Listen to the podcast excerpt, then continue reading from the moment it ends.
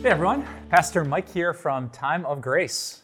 Uh, I'm pretty excited today, not just to share God's grace with you, but because we have a good friend who's in the house today who would love to share God's grace with you too. Uh, this is Pastor Jeremy Mattek. Uh, some of you might be familiar with his work, uh, his ministry. He's been a colleague here at Time of Grace, a great speaker on our Grace Talks lineup. Uh, the pastor who does our evening encouragements, if you've seen those online. Uh, pastor Jeremy and I met a half a lifetime ago when we were in college, and uh, he's joining us for the Skeptical Faith series. But before we get to that, Jeremy, uh, for those people who haven't met you yet, you're brand new, you're a total stranger.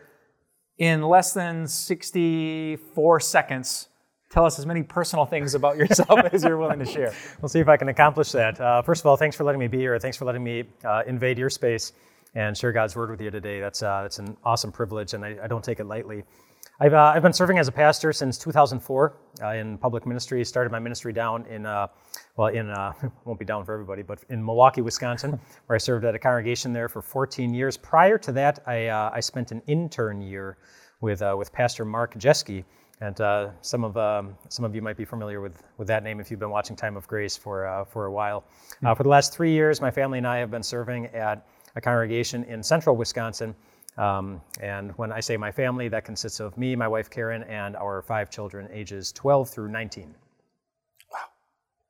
Our daughters play volleyball together. They sure do. There's that. They just won a championship. They were highly successful. So if you haven't seen that headline, okay, there are bigger things to talk about. So in this series called Skeptical Faith, we're we're trying to open a Bible and honestly answer some of the toughest questions that Christians face.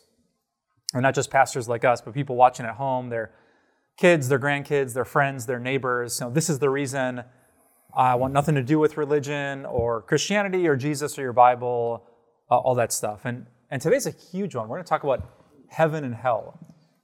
So, as you kind of think about all the questions we could have answered, why does this topic, heaven and hell, deserve to be, you know, like the top five big questions that a Christian should be able to answer? Yeah, that's that's a great question. Um, the topic of heaven and hell might be one of the least talked about topics, uh, just among people in general, because we don't like to talk about it. In in reality, everybody thinks about it. The you know, there's a passage in the Bible in Ecclesiastes that says God God has placed eternity in the human heart. So there's there's a sense of there's something beyond what I'm living right now and beyond the place where I'm living right now that, that God has placed in the human heart so that we wouldn't be surprised, so that we would be inclined to go searching for it. And when you think about the timeline of our existence for each person, you know, we each have our beginning date, but our end date goes into eternity, and our time on earth is about this much hmm. compared to the time in eternity. And, you know, we want to get that right. Hmm. People also have a lot of questions about that hmm. questions that often are asked with a lot of fear. And Jesus addresses those questions with some beautiful answers that take away all the fears that anyone could possibly have about, about death, about afterlife, about heaven, about hell. Um, he talks about the reality of it all, but the beautiful reality of how he uniquely prepares us to receive all, all the best that it offers. Wow. All right, you got my attention. In in my office, just a few feet from here, I have a 150 foot rope I got from Amazon. And only the, the last few inches of this white rope hang out the, the side of the drawer, and there's a like a one inch piece of black tape. And that's my reminder, like this life might feel long, but my 80 years, however many years we get, is nothing compared to eternity. So I'm happy that you're tackling this. Well, I hope all of you at home enjoyed this message. It's an important one, something that Jesus tackled. Uh, so let's listen to Pastor Jeremy as he opens up God's Word and talks to us about heaven and hell.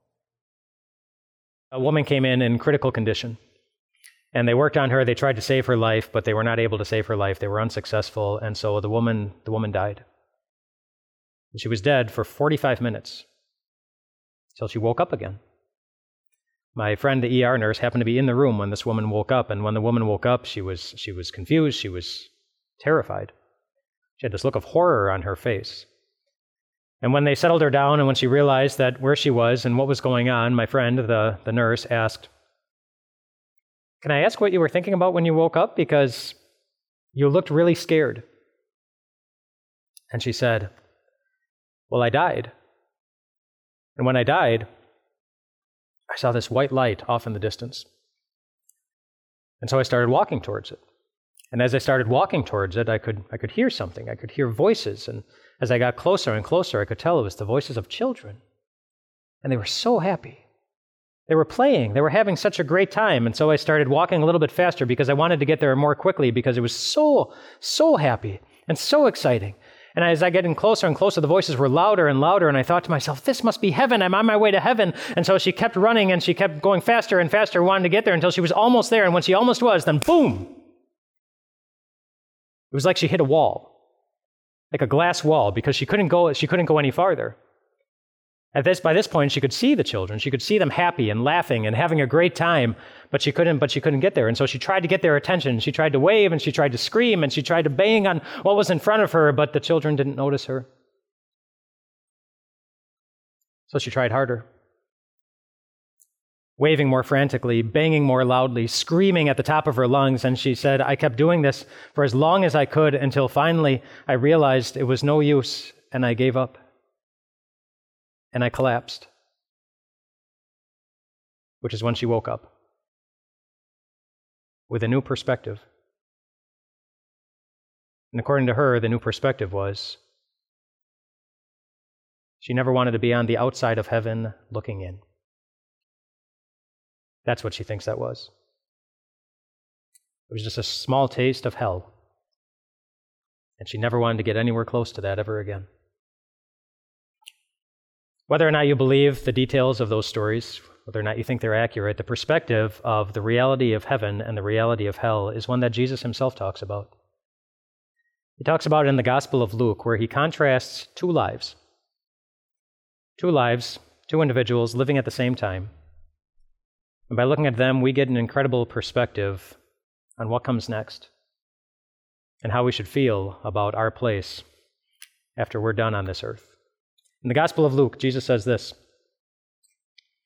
There was a rich man who was dressed in purple and fine linen and lived in luxury every day. At his gate was laid a beggar named Lazarus, covered with sores and longing to eat what fell from the rich man's table. Even the dogs came and licked his sores. The time came when the beggar died, and the angels carried him to Abraham's side. The rich man also died and was buried. In Hades, where he was in torment, he looked up and saw Abraham far away with Lazarus by his side. And so he called to him, Father Abraham, have pity on me, and send Lazarus to dip the tip of his finger in water and cool my tongue, because I am in agony in this fire. But Abraham replied, Son, remember that in your lifetime you received your good things, while Lazarus received bad things. But now he is comforted here, and you are in agony. And besides all this, between us and you, a great chasm has been set in place so that those who want to go from here to you cannot, nor can anyone cross over from there to us. He answered, Then I beg you, Father, send Lazarus to my family, for I have five brothers. Let him warn them, so that they will not also come to this place of torment. Abraham replied, They have Moses and the prophets. Let them listen to them. No, Father Abraham, he said, but if someone from the dead goes to them, they will repent. He said to him, If they do not listen to Moses and the prophets, they will not be convinced even if someone rises from the dead. And based on what we know about palaces and beggars back in those days, we know that it was likely that the rich man actually had to step over Lazarus to get into his palace. And so he saw him. He just didn't want anything to do with him. And apparently, neither did, any, did anyone else. Nobody came to check on him. Nobody offered him anything. Nobody came to care for him. Nobody asked him how he was doing. Nobody loved him. Do you ever get anywhere close to having that kind of feeling in your life? That nobody loves you? And does anyone really know how often? For Lazarus, I mean, his pain was obvious to everyone on the outside. Everyone could see and could look at him and know that he was broken, that some important things were missing. But we typically do a pretty good job of hiding our pain from one another so that nobody really knows what's going on on the inside. You know, when people ask you, how are you doing? We typically say, oh, we're fine, even, even when we're not, hoping that that's enough to move along the conversation so they get to the next, uh, get to the next topic, the next thing, so that they never have time to discover just how lonely you sometimes feel in the middle of everyone. Or just how down you can sometimes get about yourself when you see all the ways that you're broken. Or how intentionally you try to cover up things in your life. How carefully you choose your words so that nobody knows what's really going on on the inside. Or just how strongly you believe that if your life were fully exposed, like Lazarus' life was, where everybody could see everything, how strongly you believe that maybe no one would want anything to do with you as you really are at any moment.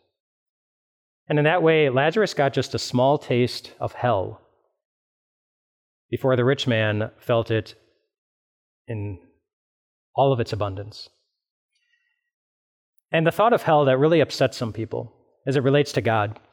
That some people think that the creation of hell, the fact that God created hell, means that God must be a really, really bad God. Like, what kind of God would send people to hell? But really, the creation of hell actually means something very good about his attention towards you.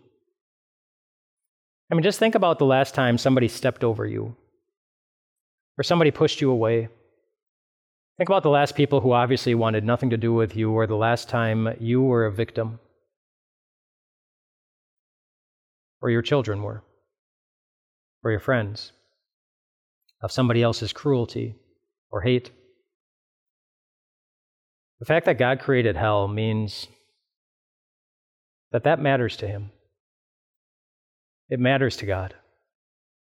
It matters to God when somebody treats you poorly when people do not treat you well. I mean, just think about what it would mean if a place like hell did not exist. It would mean that people could treat you poorly, that they could step over you, that they could do whatever they wanted to you, and God would be indifferent. But He's not. The creation of hell means that God cares about what happens to you. He cares about what happens to you. And why did the rich man end up in hell and Lazarus end up in heaven? We get, a, we get a clue to that by looking at their names. You know, if I were to ask you, if you were to read through this section, what's the name of the person who ended up in heaven, you would say his name is Lazarus. And if I were to ask you, what's the name of the person who ended up in hell, you would say his name is.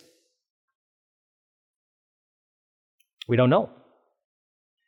The Bible just calls him the rich man. As Jesus was telling the story, Jesus defined this man, it seems, in the same way that he defined himself when he was on earth that life was good as long as he was rich.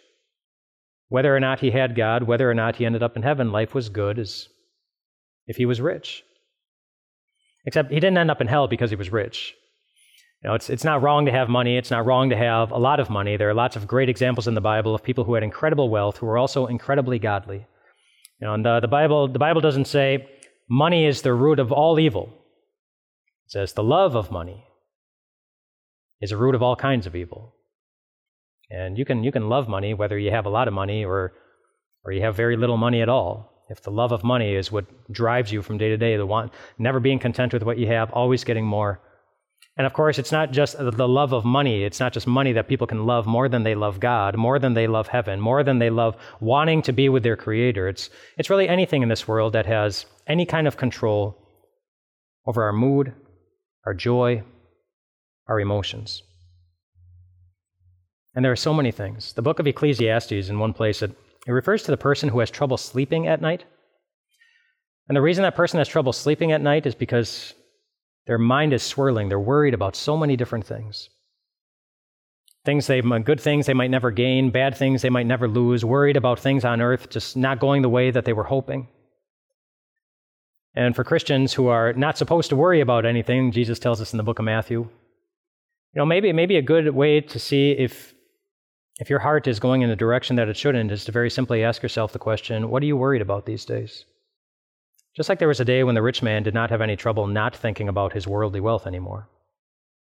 And there was a day when Lazarus didn't have any trouble not thinking about his poverty and his brokenness and his pain on earth. As different as their lives were, there was one thing that both of these individuals had in common they both died. They both had to say goodbye to everything on earth that they had up until that moment.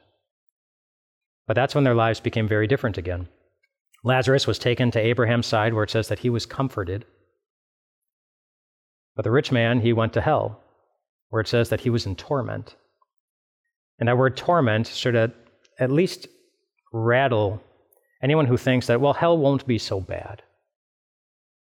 Because the word torment has the, the picture of like metal rubbing against metal in a very uncomfortable way, like taking, uh, taking, taking metal and rubbing it against a stone and constantly happening as if you're in a little car and being crunched by two semis at the same time. And because hell goes on for eternity, just like heaven does,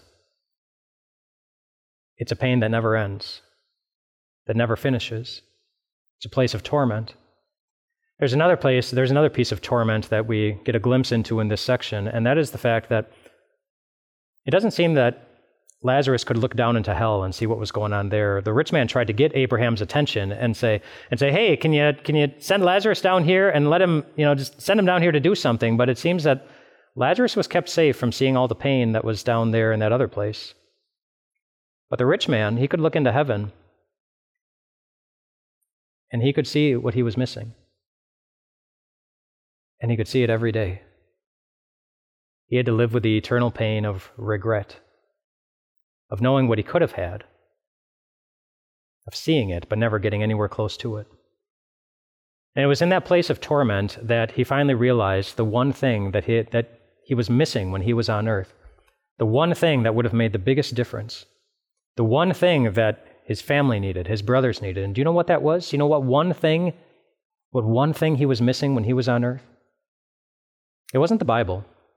It wasn't the word of God. Abraham pointed out very correctly. It said, no, they, they have Moses and the prophets. Your brothers, they have access to the word of God. Just like you and I, we have access to the word of God so easily. We can buy it at any bookstore. We can get it online. We can download it on our phones. We have the word of God. That's not what was missing.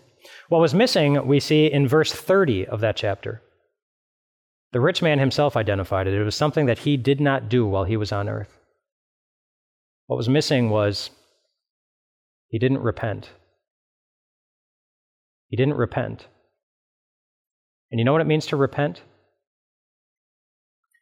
There's a cave in Mexico called the Crystal Cave. It was discovered not even two dozen years ago, it was discovered about 20 years ago. It's an underground cave and it's full of crystals, like giant crystals, crystals that are up to 36 feet long and, and incredibly wide, like as, like as round as some, some big silos that you would see on a Midwestern farm, you know, giant. And with, with crystal being worth up to $21,000 per pound, that cave is worth more than most countries in the world. Phenomenal place. But there's something you should know about the cave before you go in. It's 136 degrees inside. 136 degrees, which means you can only stay inside for about 30 minutes before the heat will burn you alive. And so if you go to that cave, if you go in, if you want to see it, and you can, just make sure you don't get too attached to it. Make sure eventually at some point you turn around and you walk away.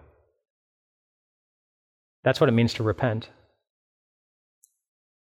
It means to walk away from our excessive love of, of money, of comfort, of stuff, of popularity, of anything in this world that has such huge control over our mood and our emotions that we're going to have to say goodbye to anyway.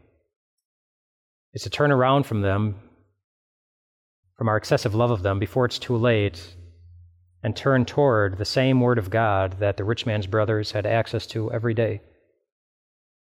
Because in it, we see a man who did not turn away, who did not walk away from the whip and the thorns and the nails that were pounded into him. A man who was laid not at the gate of a rich man, but who was laid instead at the foot of a cross after he had been severely beaten, a cross on which he was raised to forgive anyone who has ever mistakenly believed that there is something in this broken world more valuable than the one who sees all the ways that we hurt who sees all of the ways we're broken, who sees all of our pain,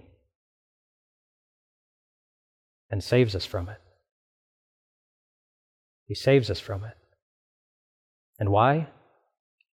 Because even Jesus knows that this world can never give us anything close to what He can give. But He can, and He will. And it seems that Lazarus knew that. I mean, there's one thing in, this, in that section that you never hear Lazarus do. You never hear him complain. This man who was, who was broken and beaten and alone and void of so many good things, we never hear him complain. Because it seems he thought he didn't need to. Because he firmly believed that when he had his Lord, he really did have the one thing he needed more than anything comfort. Comfort. The comfort of knowing that God saw him. And the comfort of knowing that one day he would be in the only place where there is no more death, or crying, or pain, and where every tear is wiped away. He only needed to wait for just a short time through a little bit of pain to get to it. And I do mean a little bit, just a little. I mean, just think about the perspective on their lives. You know, these, these individuals, they would have lived during the time of Jesus, who lived about 2,100 years ago, which means that they've both, both been alive for about 2,100 years, just sometime on earth and sometime in heaven. But if you look at the rich man, imagine he lived about 75 years before he died, got to 75 years old. It means he was really only rich if you take his entire existence, from the moment he was conceived to where he is in hell right now, all those years, he was only rich for about 3% of them. And Lazarus, on the flip side, was, was only alone and broken for about 3% of his existence, but comforted for all the rest of it. That's minimal. The 3%. That's where we're living right now, in our 3%. But that doesn't mean your 3% is insignificant. It's not. I'll never forget my 25th birthday. On my 25th birthday, I was in a hospice room with a very good friend. She was dying. She was young, but she was dying. We knew that. And the morning of my 25th birthday, I received the phone call that this was, this was going to be it. And so I drove down the street to her hospice room and I spent, I spent all day there. And I, I sat by her bed and I read scripture and I sang songs and, and that's just how the day was as she was going in and out, taking a deep breath. You know, and us not really knowing if that was going to be the last one. She would take a deep breath and she wouldn't breathe for a little bit. And then she would take a deep breath and the time between breaths was, well, there was more time between each one until finally she took a deep breath, and we were sure that that was the last one. But then a few minutes later, she took a very deep breath. you know, very deep, eyes open really, really wide, and you could tell she was, her eyes were just darting across the room, and you could tell she was really confused about where she was. And so when she settled down, we asked, um, we asked her, I was there with her parents and with another pastor. We asked, we said, Amy, he said, what's, you know, what's going on? You look really confused. And, and she looked around and she started looking at individuals, telling who it was. And then and she said, Oh, I really thought I was walking into heaven.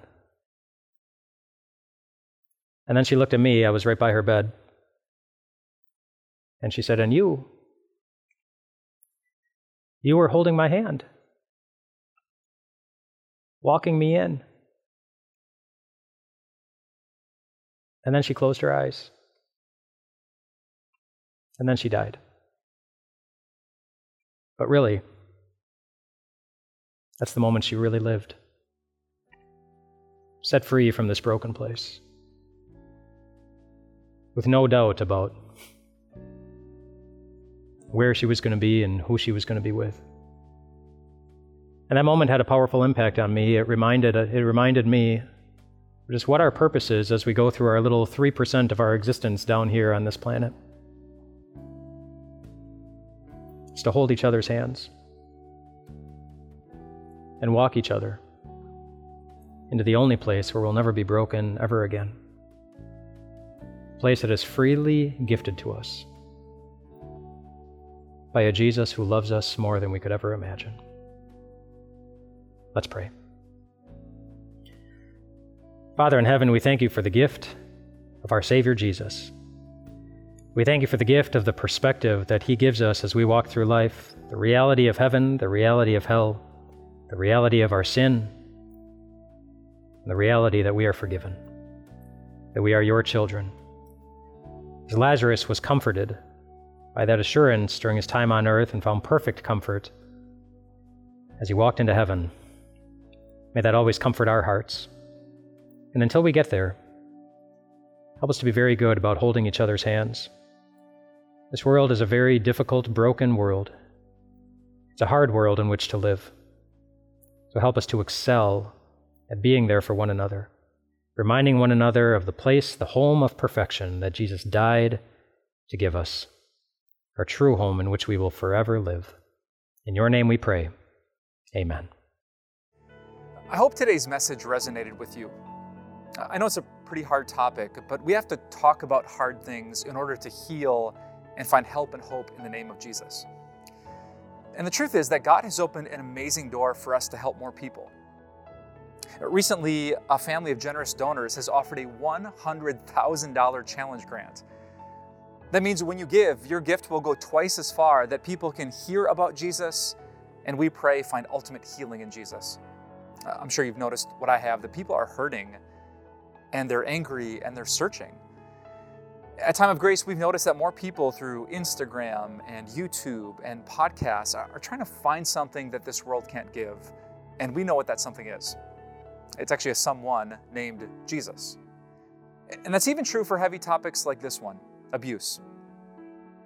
Uh, we know that too many people, too many of you, have experienced verbal or physical or emotional abuse, and all of it breaks God's heart. And that's why, with courage, we want to open our Bibles and give the kind of healing that can only be found in the name of Jesus. So, thank you for your gift. I want to send you this book called How to Heal. It takes the topic of abuse even deeper as we find God's word for the abused, for the abusive, and for the church that seeks to minister to both. How to Heal is our way of saying thanks for your financial support. Request yours when you give to our $100,000 challenge grant this month by calling 800 661 3311. Visit timeofgrace.org. Write us at P.O. Box 301, Milwaukee, Wisconsin 53201, or text TIME to 313131 to give today.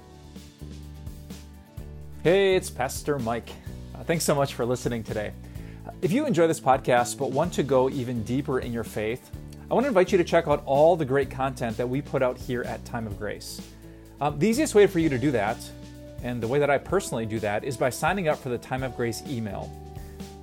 I might be biased, but I think the Time of Grace team does a great job putting all into one email a written devotion, a video devotion, a blog post, podcasting options. It's the way that I love to start my day. And if you want to go deeper with Jesus, it's a great way to start yours too. Just look for the link in the episode notes to sign up, and thanks for your support.